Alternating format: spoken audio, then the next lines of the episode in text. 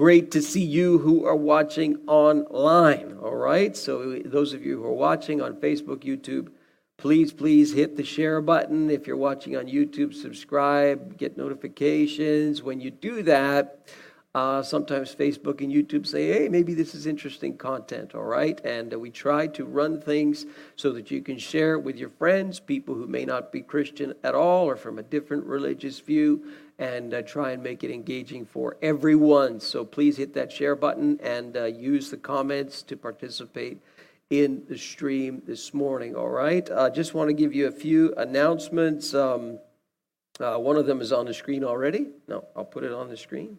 Hey, look at that. It works. Magic. So we are meeting every Sunday, right, for the foreseeable future, at least, pandemic permitting. We'll see how it behaves more toward the fall.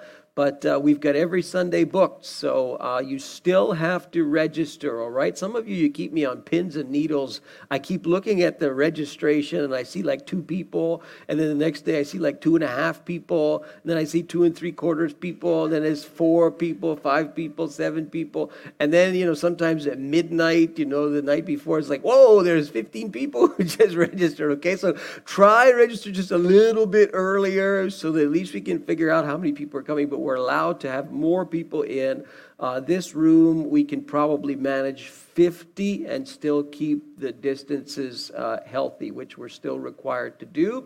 We are still required to register because of contact tracing. I know that makes you nervous, but if perchance there was a case, they will contact us. They'll say who are they in touch with and all of that. So that's why we do that. I do think, though, that because food is now permitted in the movie theaters and they're serving food, before things changed and they were allowed to serve food, you are, I think, allowed to remove your mask when you're seated only. All right, if you're walking around, you've got to keep it on. But I think you're permitted to take it off now. I wouldn't abuse that too much, but I think you are because you're allowed to eat, right? And so if you have your water bottle or whatever, you can, take it while you're... And of course, you at home, you're having your breakfast and your pancakes in your pajamas right now, so you can have whatever you want, okay? You have that little bonus, okay? But you do need to register, and I will tell you, I'll throw this in next week, we have a guest. Our own Don Mann will be here with us, and he's one of our global workers, and leadership training is Don and Marie-José's forte now, and they are continuing to develop content, work on content that they're going to take around the world when they're allowed to travel, and Don continues to his own health battle that he's in, but still running on all cylinders, so he's going to come in and share next week. And also on Father's Day, we're going to bring him in live via stream from Toronto. We'll have EJ Toupe, our newest global worker, is going to be sharing. So 2 weeks in a row, you get 2 guest speakers, all right? One will be here, sort of in the flesh, and the other will bring him in on the big screen so you see his face. It's all big and giant there, okay? You'll get to meet EJ. Continue to pray for our other missionaries as well, the Charbonneaux who are in Port-au-Prince today, and that's something we're always doing, of course, and thank you for your generosity, your giving. People are continuing to give toward our Hope Fund, and when it's not designated, it goes to our workers and supports the work that they do, okay? So thank you very much for keeping consistent. Wednesday night this week, we're continuing our video Bible study on that really cool interview with John Lennox, the professor out of Oxford University, called Against the Tide. And that's a Zoom call. We're having a lot of fun with that group. I think it's about 8 or 9 people that are on that call. We've got kids on that call as well. And it's a lot of fun to see, build conviction, build faith in an age where that is being challenged probably like never before. Parents, I keep reminding you of the Making the Bible Come Alive website that you can use to work with your kids. In this time, we have not had in-person kids ministry for over a year, but I do have an announcement for you. Some of you have seen it already, and I'm thankful for the board that I'm working with. A couple of them, one of them's here today, the others are watching online. But we will be hiring, and we are going to hire a part-time children's ministry team leader. And we have tried for 5 years to run exclusively with volunteers, but it is a real challenge. And our board, we believe that children are not only the future of the church, they are the present. And we want someone who is dedicated to that ministry and oversees teams of volunteers, runs curriculum, runs the facilities, and puts together a dynamic, fun, safe children's ministry for our kids. Some of you who are watching online right now, parents, your kids are at home because you're saying, well, you know, they're what am I going to do? I sit with them in the adult service because right now there isn't something for them. So what we want to do is use the next couple of months actually to prepare for an influx of new families. We are going to be running our back-to-school bash in mid-August. And that will fill this room. We'll probably have to do 2 runs of that, and we'll have families who will come in, and the backpacks are ordered, the school supplies are ordered, special guest is booked, the room is booked, and what happens is you get families who discover our church, and we want to be up running on all 4 cylinders and have a dynamic, I'm not even going to call it kids ministry, like discipleship, where we're actually discipling kids, not just doing daycare, you know, Sunday daycare for an hour to get the kids, you know, give the parents a break. That's good, but you got to go further. We want to partner with parents to disciple young people, all right? So we are hiring. Maybe there's some people online, and you might know somebody who's got experience with kids, especially in a church setting. This is great for a young person. Some young people studying early childhood care have a passion for kids, love the Lord, got some experience in working with kids, then you might be the person that we're looking for. So you can contact me directly through our Facebook page. The job is posted there. Or just email me. You all know my contact info, okay? It's quite public. So I'm super excited about this, actually. I don't know if you are, but I'm really excited. It's like our first hire. Okay, 5 years, okay? This is a really big thing. And boy, I just can see the activity and the hustle and bustle when it will come. I can just see it happening. And there's so many cool things that you can do in a movie theater with kids and do creative ministry. So I'm very much looking forward to that all getting going, all right? Continue, you people. I keep preaching it to you. You watch this stream this show, The Chosen. Tell people who are not Christian per se to watch it. Just say, can I have your opinion? What do you think of this? I'd really like you to watch this. If you don't like it, let me know. If you like it, that's what I do with people. And you know what? They're watching. And it's superbly done and really gets you thinking, okay? You can always give online, as you know, on our website. Always open all the time. And today, of course, we've got the envelopes and the machine. You can come at the end and do that. I think I have volunteers who can run that. Give me a head shake. You know who I'm talking. You can run the machine at the end. Yes, superb. Thank you. And so we'll have a volunteer at the front to take care of that. All right. So today we're in part 8. Woo! 8-part series. Man, we're in part 8 of Losing My Religion. This is a walk through the book of Hebrews in the Bible's New Testament, all right? If you've never read the book of Hebrews, this is a good time to get acquainted with it. All of our messages are on our Facebook page, our website, YouTube. They're all there, so you can revisit. Last week, Pastor Charles did a great job talking about this whole thing of store-bought versus the real, and he was talking about actually freshly churned sort of homemade butter as an illustration, better than store-bought. So, and he used that as a kind of an illustration to talk about a really tough passage in the book of Hebrews, talking about this obscure priest and king by the name of Melchizedek. Hard to say, but you should watch that message online, and it'll help you get more of a feel. A little bit of feedback there, Omar, so I'm sorry my voice is so difficult to mic, but you're doing a great job, and keep it going, all right? And I was thinking about that message that Pastor Charles preached, and Jesus used an image for this idea, and I'll explain what the idea is in a second, but Jesus talked about new wine and old wineskins. You know that in the Gospels, he talks about that. And you take new wine and you put it in old wineskins, what's going to happen to the wineskins? Are they going to hold that wine or are they going to burst? Well, they're going to burst. He talked about a new patch of garment that you try to put on an old garment. And what's it going to do? It's going to tear. And he's using these as illustrations for the new that would come in him versus the old that they'd been living for so many years. And he's trying to teach that. And so whether you talk about butter, and, you know, store-bought versus the real thing, or you talk about new wine and old wineskins or a patch of garment, and it's the same concept. This idea of the new covenant in Jesus. That's a fancy term that we use in church, covenant. It means an arrangement, a relationship.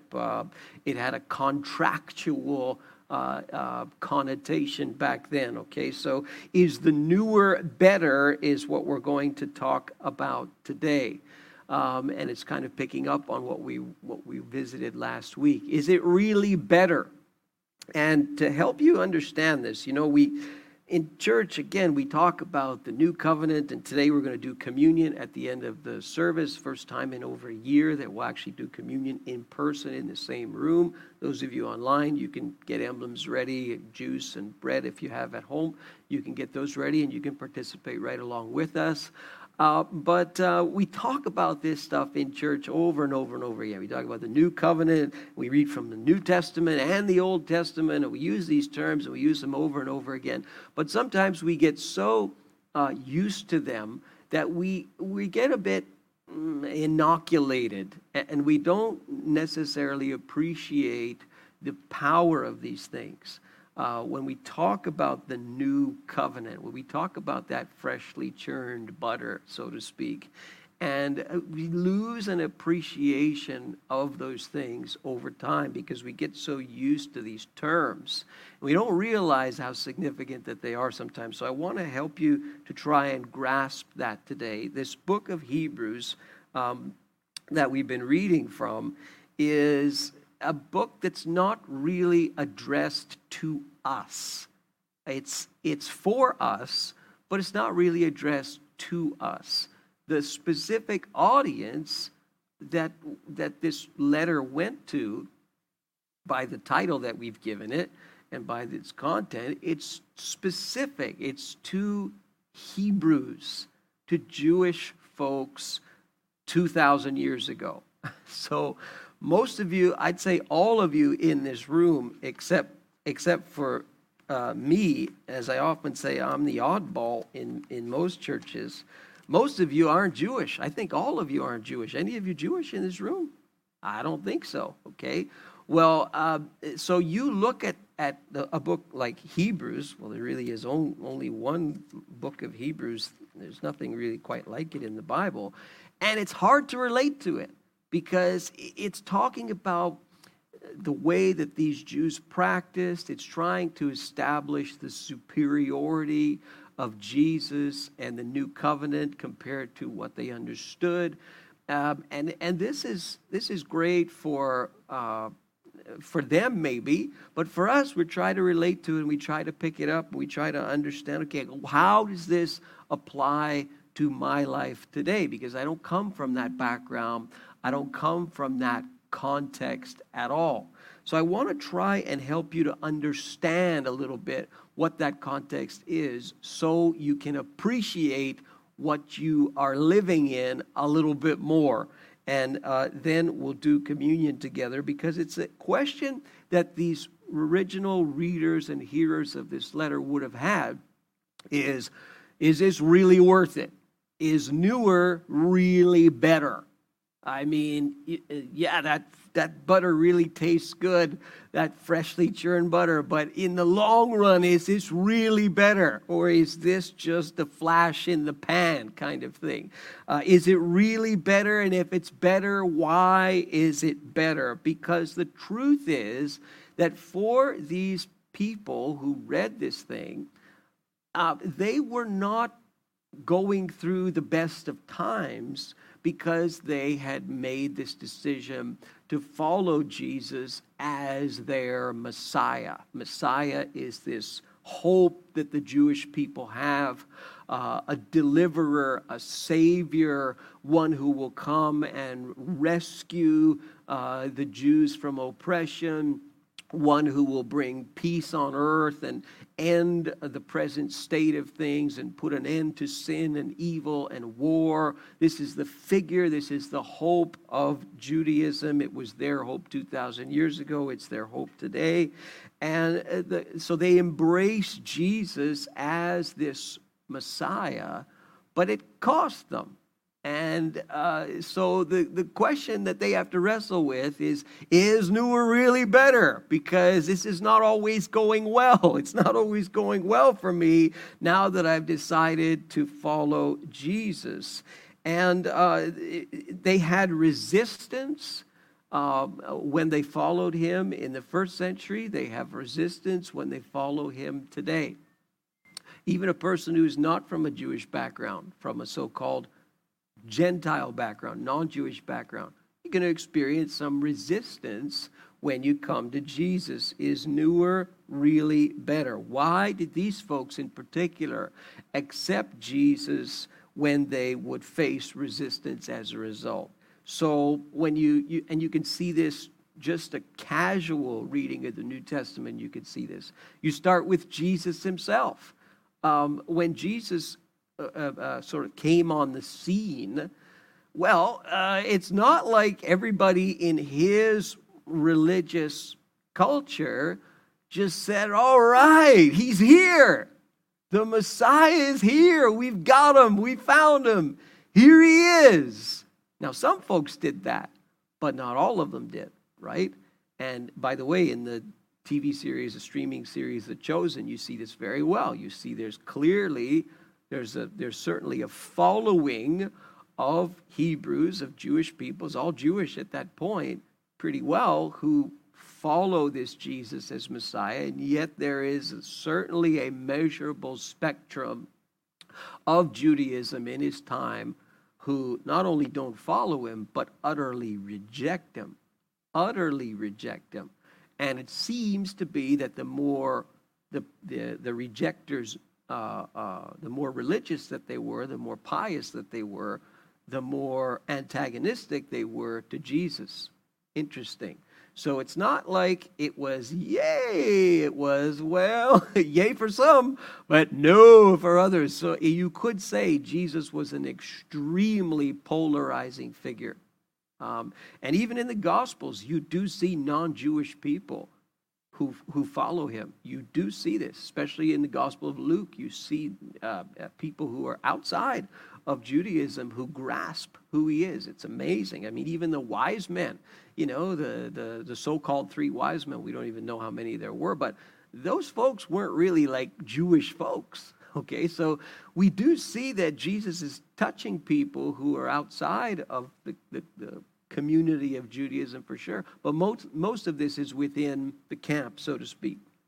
And he was resisted, and then we see that the people who followed him are resisted as well. They face resistance. You read the book of Acts, opening chapters of the book of Acts, what do you see? You see a persecution from a section, in particular the more elite section, the religious leaders, the people who taught the law of Moses, the scribes who copied what we call the Old Testament today, the Pharisees. They were the separate ones. They were the sanctified ones, the holy ones. They're kind of like the religious cops of the day, the public displays of religiosity of these people. I mean, they seem to keep all these laws and know everything. The chief priests, Annas and Caiaphas, the Sanhedrin, the body that put Jesus on trial. These are the folks that are antagonistic toward this movement, antagonistic towards the newer, and they want it stopped. We see Stephen, a Grecian Jew who is put to death brutally in a very similar fashion to the way that Jesus was executed. They're saying the same things to Stephen that they said to Jesus. You see, that's done by Saul of Tarsus, or by his Roman name, Paul, the way you pronounce it in Hebrew, Saul. And he is a Jew who is passionately opposed to Jesus and to this new movement. He views the whole thing as a grandiose deception that must be stopped. This is a man who imprisoned people who followed Jesus as Messiah, and on occasion had them put to death. Very serious business. So is newer better? Woo, why don't we just stay with the store-bought and everyone will be happy? Why do we need the newer? Why is it better? So first century, you zap back in time and put yourself in their world. The Jews who did reject Jesus, and I want to be extremely clear that that's not every Jewish person. That is a particular segment of Judaism who rejected Jesus. They did so on theological grounds and political grounds, for sure. They had a lot to lose because he had so much of a following, especially from, some of the marginalized of the culture would follow him en masse. And he was creating quite a stir. There would certainly be political reasons why they would reject him. But to a large degree, the reasons are theological. You say, what do you mean? How could they be theological? I thought there's no argument from the scripture that can be made. Well, against Jesus, look at how they behave, right? So even if you look in the Gospels and you look at the way that some of these folks behaved toward Jesus, what did they not like? Well, one thing they didn't like was the way that he seemed to posture himself as being of equal authority to the law of Moses. So he says something like, the Sabbath was made for man. The Son of Man, referring to himself, is Lord of the Sabbath. And he does things on the Sabbath, good things. He does miracles on the Sabbath. He heals people on the Sabbath. And then he's at the same time making these claims that he's the Messiah. And they say, no, you can't do that. You cannot do that because you are in violation of the Bible, and yet you're doing these miracles at the same time. That's their posture against him. They're saying, you can't do that. And these miracles that you're doing, therefore, there's something wicked behind these miracles, because you have violated Moses. You have violated the Torah. You have violated the Tanakh. You have violated these things, and yet you've got this following, and you're doing all these things. There's something wicked about you. This is why when Jesus is casting out demons, they say, no.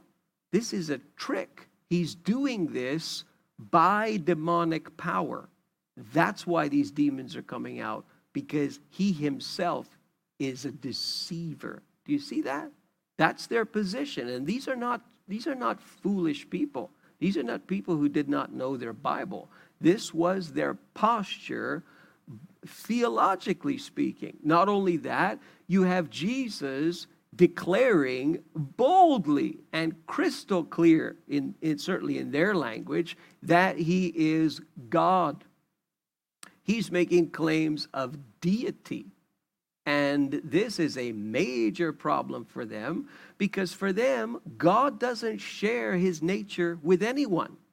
God doesn't share his nature with a man, a carpenter. We know the dude's mother. We know his father. Who is this guy? He's calling himself God. You see, there are parts in the Gospels where they want to stone him for blasphemy because he's equaling himself to God in terms of who he is and his nature. This would be an affront to their monotheistic understanding. Hear, O Israel, the Lord our God is one, not two. He's one God. So not only is he violating the Sabbath, he's violating the law, he's violating the commandments, yet he's doing these miracles, yet he's got this following, and he's calling himself the Messiah, and he's calling himself God. This is a major, major problem. This guy is a deceiver. And that's why when Jesus was executed and buried, they said, put a guard at that tomb, guard it, because he made these claims about rising from the dead and all of this nonsense. So we want to make sure that that's not even going to be a greater deception, lest someone rips his body off and steals his body, and we've got more problems to deal with. And in their view, God, they're doing this for God, this persecution and this wanting to stop this whole thing was in the name of God. It wasn't because they were bad people. It was because they felt that they were doing it in the name of God. And this is why you see this kind of, Jesus has the strongest words of condemnation for these folks. What does he call them? A brood of vipers. You know what that is? A brood of vipers. You ever seen a brood of vipers? Some of you, you may have been, if you come from different places in the world where they actually have snakes and snake pits and these kinds of things, you know what a brood of viper is. This is what Jesus calls these folks. He calls them hypocrites over and over and over and over and over again. Oh, you're an actor. You're a hypocrite. That's what he says to these people. And yet they turn around and they call him the devil. In one place, they actually say that. They say it's by the prince of demons that he casts out demons. So this is the feud that is caused, again, with this particular section of Judaism at this particular time is theological grounds and certainly political. They would not, again, he's got a movement of people that are following him. This is going to rock the boat. Not only that, I'll throw another one in for you. He's making claims about the temple. So he's saying, destroy this temple and I will rebuild it in 3 days. Excuse me? So their view of the Messiah, and this is a view today, I'll show this to you in a video in a minute, is that the Messiah would rebuild the temple and would gather the exiles back to Israel and Jerusalem. He's a builder of the temple. He's not a destroyer of the temple. So what, he's going to do a magic trick and destroy the temple and rebuild it in 3 days? He's a blasphemer. Execute him. Get rid of him. He's a trickster. He's a deceiver. He's a blasphemer. And he's dangerous because he's doing all these miracles. We can't deny these things. So there's got to be something wicked about this individual. Now, in the 21st century, there is more to it than that. In the 21st century, not only are the grounds theological, but the grounds are also historical, because you got 2,000 years of history under your belt, and the history is not so good. So I'm going to play a video to show you this a little bit. It's only 2 minutes long, but listen closely. And this is, there's so many rabbis now that you can watch on YouTube. It's great. You can see all this information, all these debates and all this stuff about why they reject the new covenant and why they say newer is not better, and why they feel like Christianity is a problem, not a solution. So I'm going to play this video. Make sure we're muted, on the sound tech side, so that people don't hear an echo online, but hopefully it will work. Let me go back and get this video going for you.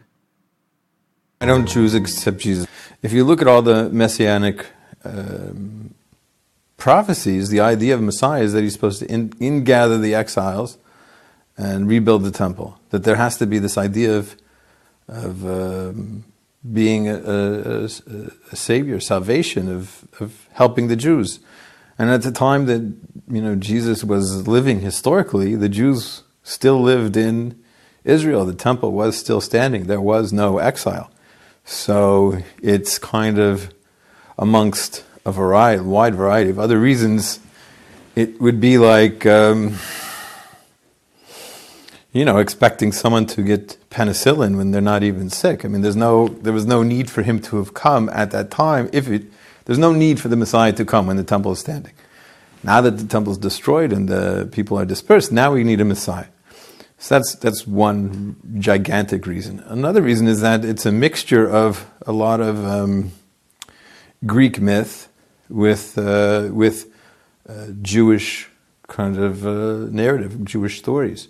So we don't have an idea of the Messiah for us is a person. It's not a deity. It's not a demigod or God is the Father and there's a physical mother that's present in Greek and Roman mythology. There's a wide variety of different Greek myths where the god impregnates a woman, and it's Greek myth. So when Christianity kind of wanted to attract non-Jewish followers, pagan followers, that they had to mix the tropes, mix the narratives. You can't have it both ways. It can't be a god and the descendant. In Jewish law, the Messiah has to be a descendant of King David.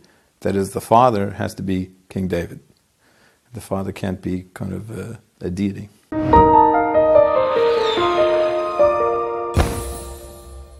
Here, you can unmute me now. Good.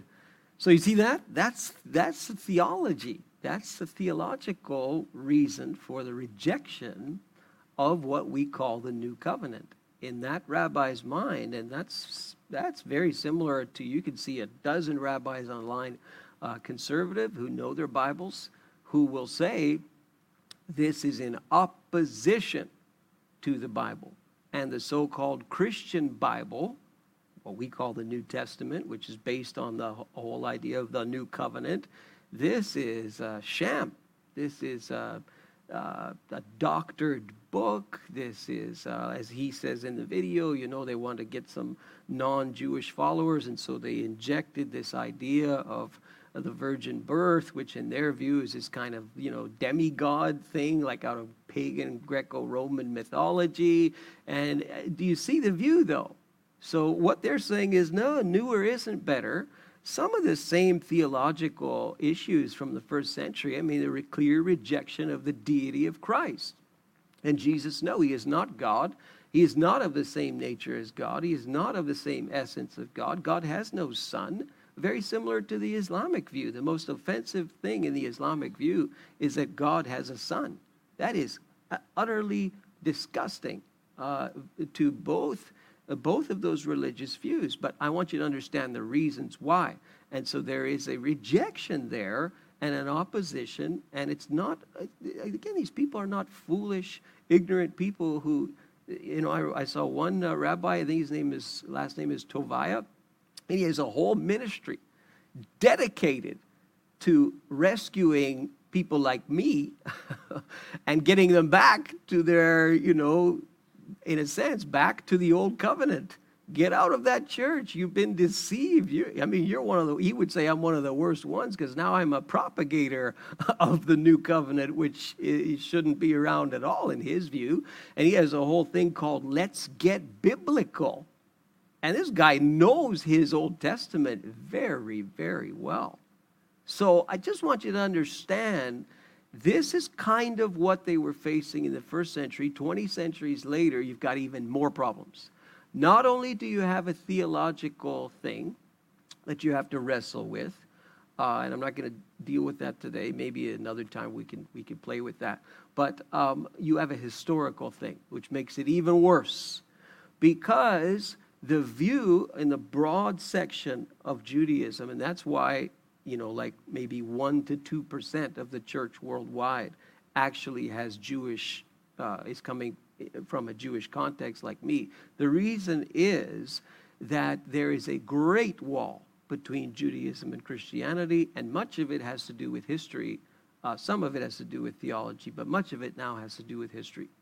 And that is because in the minds of Jewish people, the persecution that they have endured by people in the name of Christianity puts them in a position where they generally feel like Christians either want to do two things to us.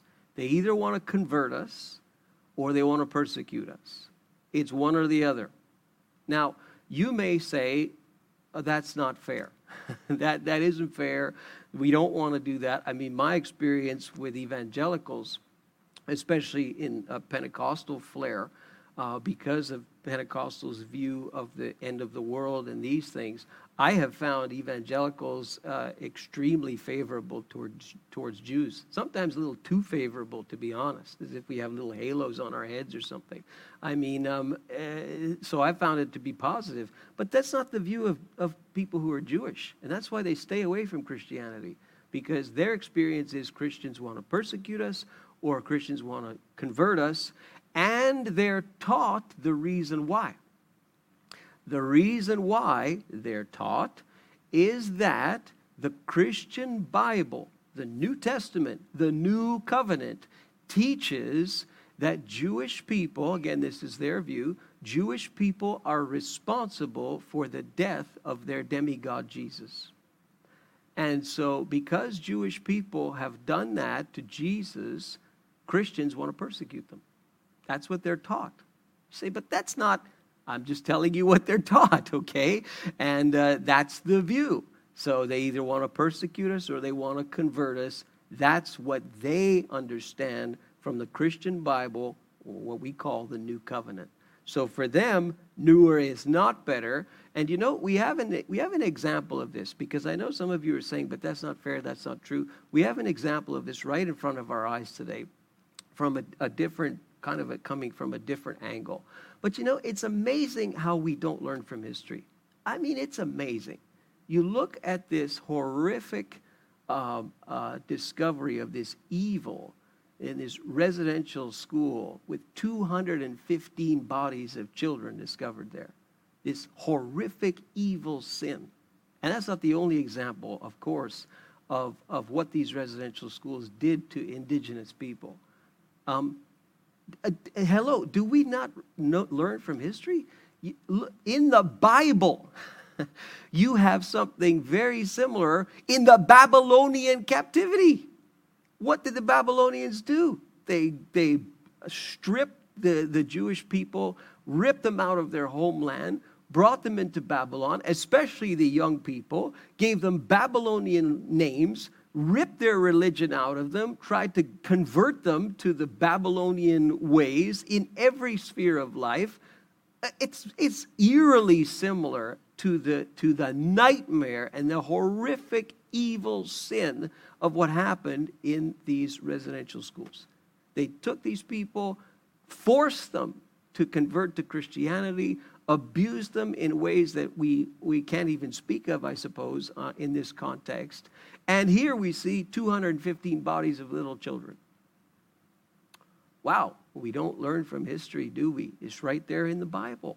Now, the view is the church did it. It's the church who did this. The church is responsible for this heinous, evil, sinful crime. You say, well, that's not fair. It's not all of the church. It's what we can say, well, it's the Catholic church, not the Protestant church. To people, it's the church. It's all lumped in the same ugly bucket. And to Jewish people, it's the church. The church wants to persecute us because they think we killed their demigod, and so they want to persecute us or they want to convert us. It's the same ugly thing. They lump everything in the same bucket. So back to the question, is new or better? You're a first century Jewish person coming to faith in Christ, you're going to face heat. You're a 21st century Jewish person, you're going to face heat when you come to Christ. I know what that's like from a personal experience. Is new or better? Why would you bother? Why don't you just go through the religious thing? And you know, we talk about losing your religion. I'm not talking about losing your faith. I'm talking about losing the idea of you do this, you do this, you do this, you do this, you do this, you don't do this, you don't do this, you don't do this, you don't do this, and that will save you. That will get you into heaven. That will put you in a right standing with God. You do the work, you will be saved. By doing the work, by following the rules, in their context, follow the law and you will live. Don't follow the law and you will die. Now, the problem with that is that no one could follow the law, and they all knew it. They all knew that they couldn't follow this law. You know, there's like 615 of them there in the 5 books of Moses alone. They all knew that they couldn't follow this. They're written so that you can't follow them. They're written to bring up the problem that you can't. And this is the perspective of the new covenant, is that, wait a second, your problem is that for centuries and centuries and centuries, you have discovered that you cannot follow this law. And therefore, it is insufficient to save you. Ultimately, what are you going to do? Is newer better? Let me give you quickly 3 reasons why, from the book of Hebrews, why newer is better then and why newer is better now. Number 1, you've got the resurrection of the high priest. The high priest is Jesus. It's not Melchizedek, it's Jesus. Jesus is kind of like this shadowy guy from the Old Testament, this obscure guy who drops in and out of the pages of the Old Testament. I mean, imagine, Abraham tithed to him. Woo, he's an important guy, right? King of Salem and high priest. Whoa, this guy. So Jesus is like that guy, but he isn't that guy. He's even better. And the reason why he's better is because of his resurrection. And that's why he's better than any priest in any priesthood that the Jews had. All of these priests had a problem: death, right? All of them had that problem. So you look at Hebrews chapter 7, starting around verse 15. This is the author, again, continuing his arguments about Melchizedek. And he says, what we have said is even more clear. If another priest like Melchizedek appears, one who has become a priest not on the basis of a regulation as to his ancestry, but on the basis of an indestructible life. That's the Jesus who he's referring to. For it is declared you are a priest forever in the order of Melchizedek from Psalm 110, the Old Testament. The former regulation is set aside because it is weak and useless. Ooh, is that offensive to people who are Jewish today? For the law made nothing perfect. Implication, you can't follow it. You will break it. You can try, but you will break it. It makes nothing perfect. And a better hope is introduced, by which we draw near to God. He's saying newer is better. And he's saying it was brought with an oath, and the oath was from God himself. The Lord has sworn and will not change his mind. You are a priest forever. Jesus is the guarantor. He's the guarantee of a better covenant. He's saying newer is better. Now, there have been many of these priests, he says, since death prevented them from continuing in office. But because Jesus lives forever, he has a permanent priesthood. Newer is better. Therefore, he is able to save completely, not partially, completely, those who come to God through him. Why? Because he always lives to intercede for them. He's the mediator between God and humanity. Always. He always lives to intercede for them. Such a high priest meets our need, one who is holy, blameless, pure, set apart from sinners, exalted above the heavens. He doesn't need to offer sacrifices day after day, first for his own sins. He sacrificed for their sins once and for all when he offered himself. One time. Doesn't have to go every week, every year, every day. He doesn't have to do all those things. One time only. Paid in full, it is finished.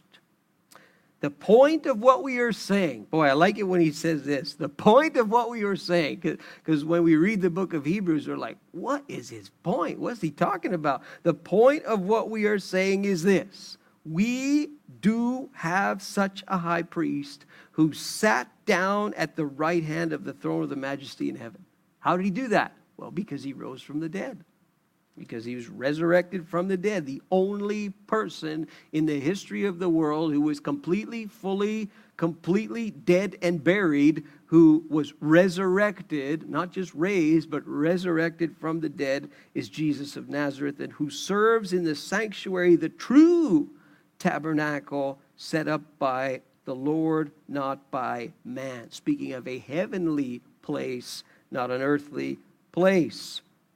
And he goes on about the work of the high priest and how the high priest presents an offering, implying that the offering that Jesus, the high priest, presented was himself. Verse 7, chapter 8, if there had been nothing wrong with the first covenant, no other would have been sought. There wouldn't be the need for another one, but God found fault with the people. So not only do you have the resurrection of the high priest, which makes newer better, but you have something that can happen to a person that didn't happen to a person before because of the new covenant. It's right there, chapter 8 and verse 8. God found fault with the people and said, "The time is coming, declares the Lord." It's from Jeremiah 31. I found it interesting that the rabbis who I watched, none of them addressed this passage. They addressed other passages in the Old Testament, but I didn't see one of them who used this passage. I'm sure some do, but these ones didn't. The time is coming, declares the Lord, when I will make a new covenant. There it is. Newer is better. With the house of Israel, with the house of Judah, it will not be like the covenant I made with their forefathers. Whoa, that's God speaking through Jeremiah in the Old Testament, when I took them by the hand to lead them out of Egypt because they did not remain faithful. You can't keep the law. It's not keepable. There needs to be a new covenant. They did not remain faithful, and I turned away from them. This is the covenant I will make with the house of Israel after that time, declares the Lord. I will put my laws in their minds. I will write them on their hearts. I will be their God. They will be my people. No longer will a man teach his neighbor or a man his brother, saying, know the Lord, because they will all know me, from the least of them to the greatest, for I will forgive their wickedness and I will remember their sins no more. How? When? What will it be like, this new covenant, this new arrangement? How's God going to forgive our wickedness and remember our sins no more? How's he going to put his laws in our minds and in our hearts? That speaks of a transformation of a person, not just a religious rite or ritual to keep a person kind of hanging on, but it's a transformation of a person where people's hearts will be changed, where their minds will be changed, and God has forgiveness promised, and it seems to be a permanent thing. I will forgive their wickedness, will remember their sins no more. And then the author of Hebrews, by calling this covenant new, he has made the other one obsolete, and what is obsolete and aging will soon disappear. What he's saying is, newer is better.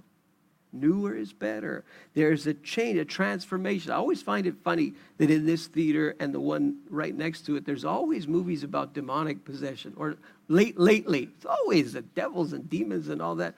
Well, the promise of the new covenant is that you can be possessed by a different spirit, the Spirit of God.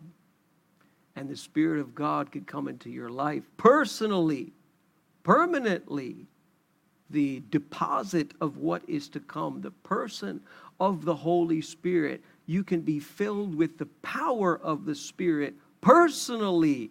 That is the promise of the new covenant. We see this happen in the book of Acts, Acts chapter 2. We talked about the day of Pentecost a few weeks ago.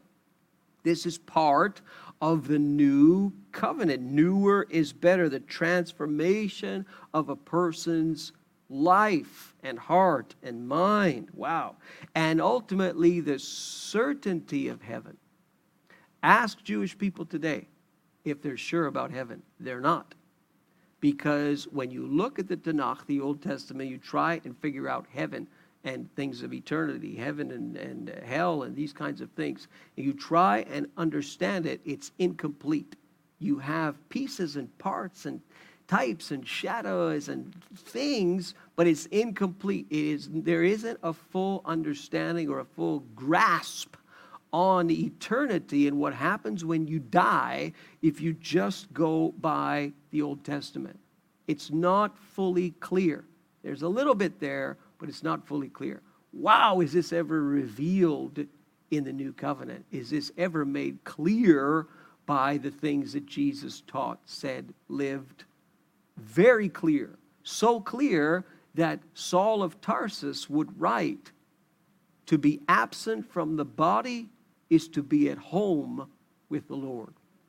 A full assurance of eternity because of the new covenant. So newer is better. It doesn't mean that Judaism is gone. You know, it's for some of my Jewish friends who may be watching today, Christianity doesn't replace Judaism, okay? It's not, well, you know, the church replaces Israel and we don't have to read the Old Testament anymore and all these things are useless and obsolete and all that. No, they can't save, but they can point a person to the reality that they can't save. They point a person to the reality that they need something new to change their heart. So the law is there to help a person understand that it can't save them. And it does a very good job of that. It helps us to understand, wow, I need something because I cannot keep this law. I cannot keep this law. This religious acts are not enough to save. I need something new. And this is what Jesus brings in. The new covenant, he says, in his blood.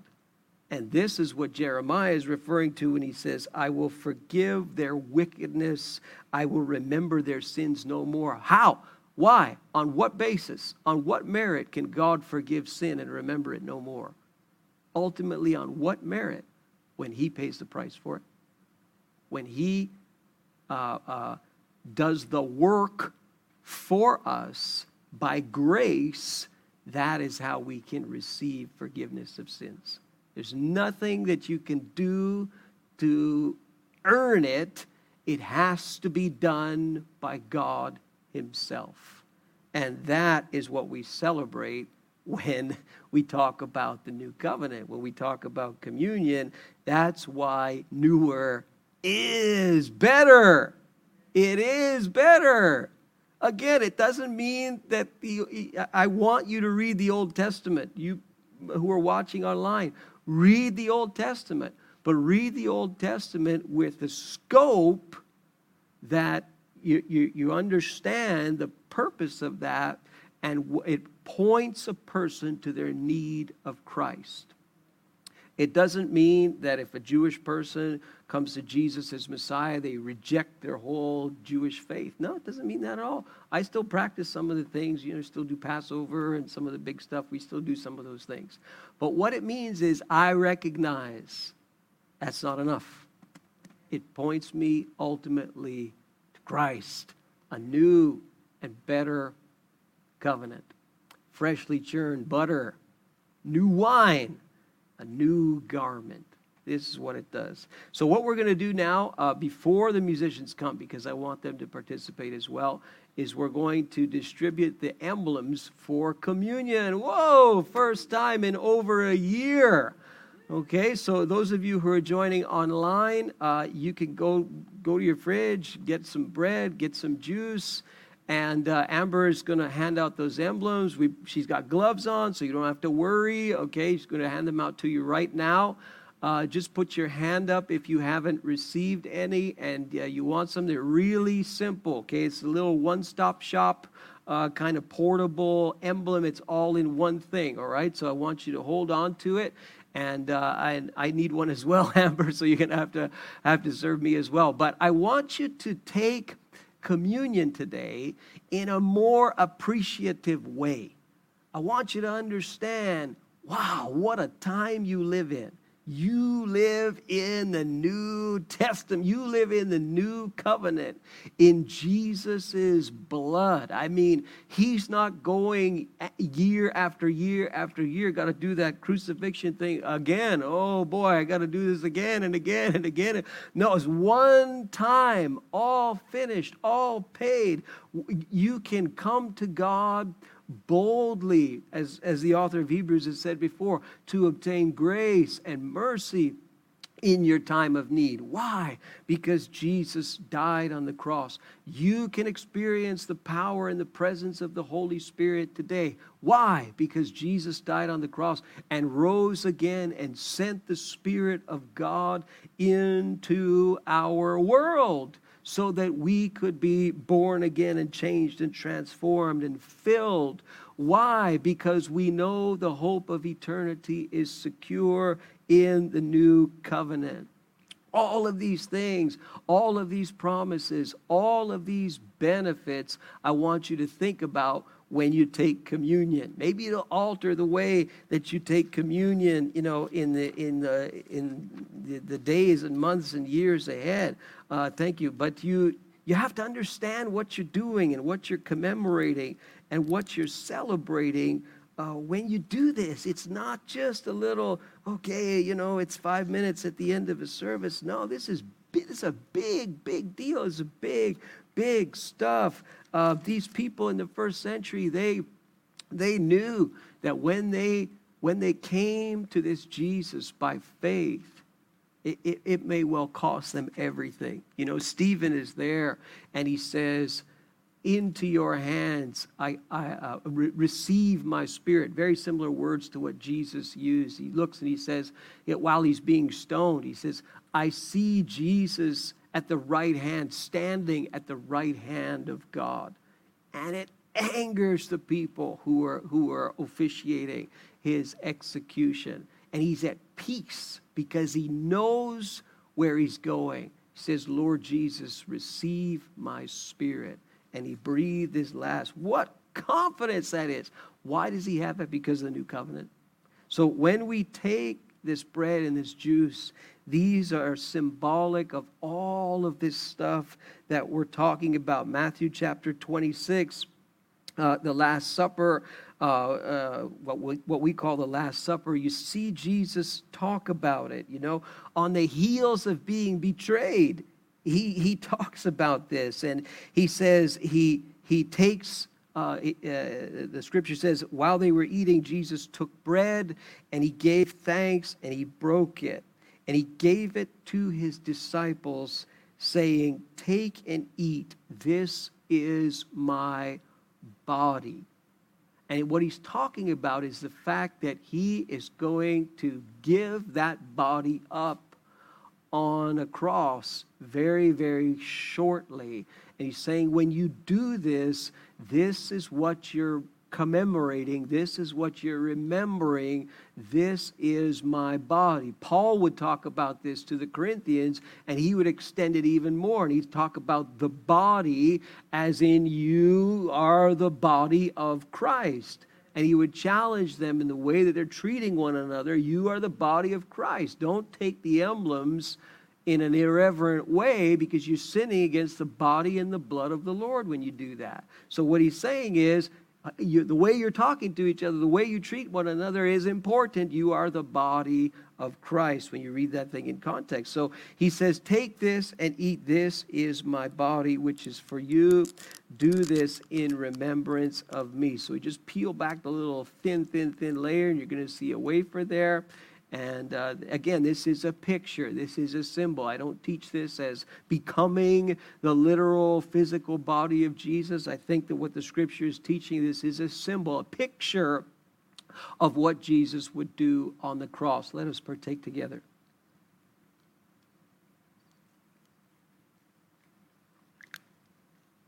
And I'm just going to peel back the second little layer here of this set. It's a little thicker, so just so you know that as you're doing it, maybe it's your first time doing it in this church. And then verse 27, Matthew 26, "Then he took the cup, gave thanks, and offered it to them. 'Drink from it, all of you. this is my blood of the new covenant. That which Jeremiah talked about, which the author of Hebrews refers to, the new covenant, which is poured out for many, for what? The forgiveness of sins. I will remember your sins no more, Jeremiah said so many years before. I tell you, this is Jesus speaking, I will not drink of this fruit of the vine from now on until that day when I drink it anew with you in my Father's kingdom. Implication, I'm going to live beyond this moment. I will be raised from the dead, and not only that, there's going to be a reunion between me and you in eternity. That's the new covenant. Newer is indeed better. Would you partake of the juice with me?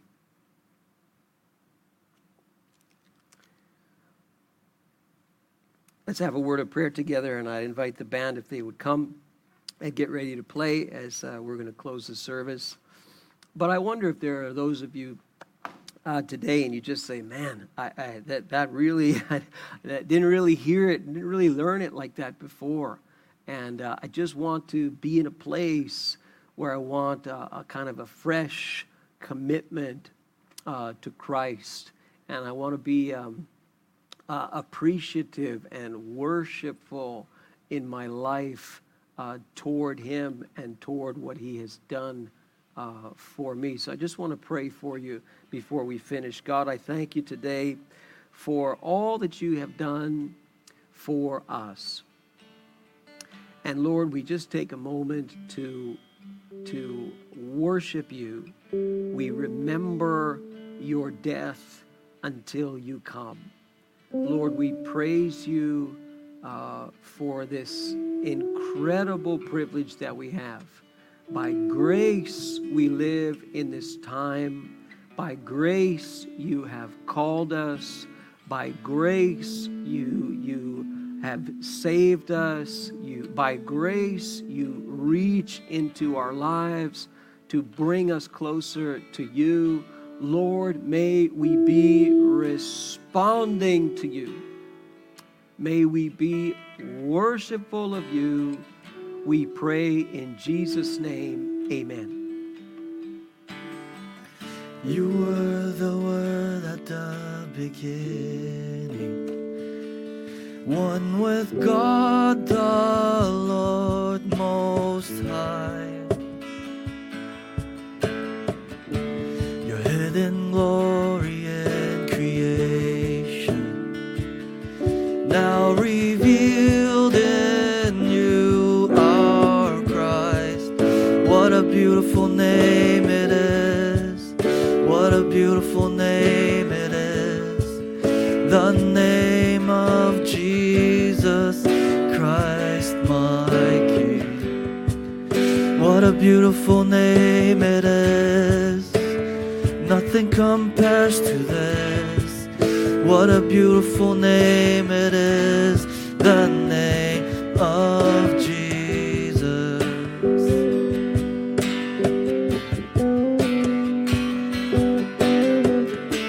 He didn't want heaven without us. So Jesus, you brought heaven down.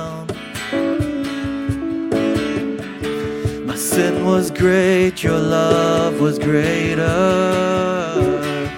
What could separate us now? What a wonderful name it is. What a wonderful name it is. The name of Jesus Christ, my King. What a wonderful name it is. Nothing compares to this. What a wonderful name it is, the name of Jesus. What a wonderful name it is, the name of Jesus.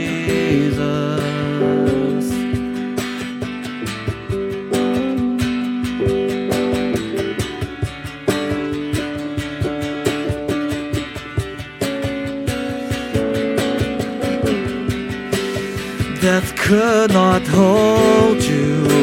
The veil tore before you. You silenced the bows of sin and grave. The heavens are roaring, the praise of your glory. For you are raised to life again.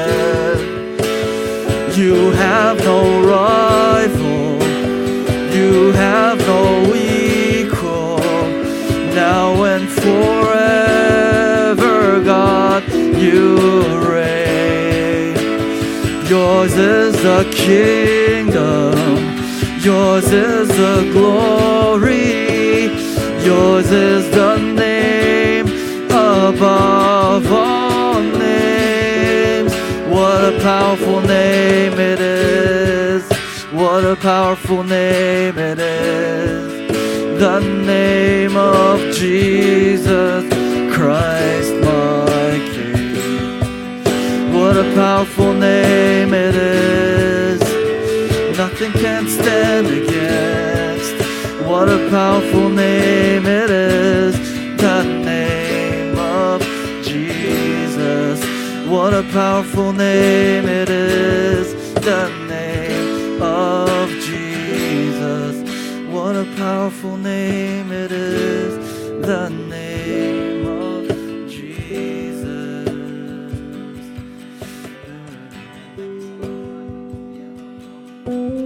Oh, it's been a good time together, and thank you so much for joining us online. Band's going to continue to play for our online viewers there who enjoy that, and I'll be mulling around at the front. If I could have Charity and Zoe and Adrian, I see you there, just to oversee the giving desk if people want to come. God bless you. Have a great Sunday. Remember, next week we have a guest with us. Don't forget to register. We'll see you then. God bless.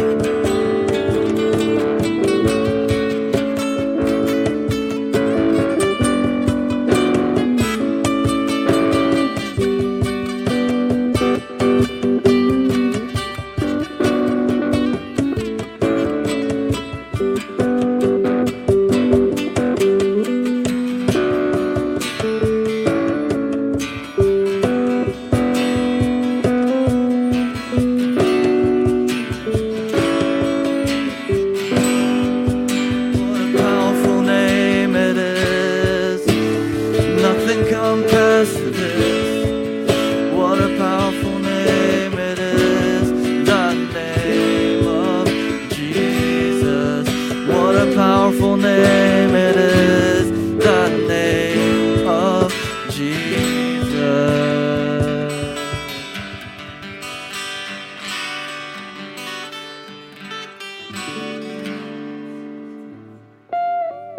Ooh.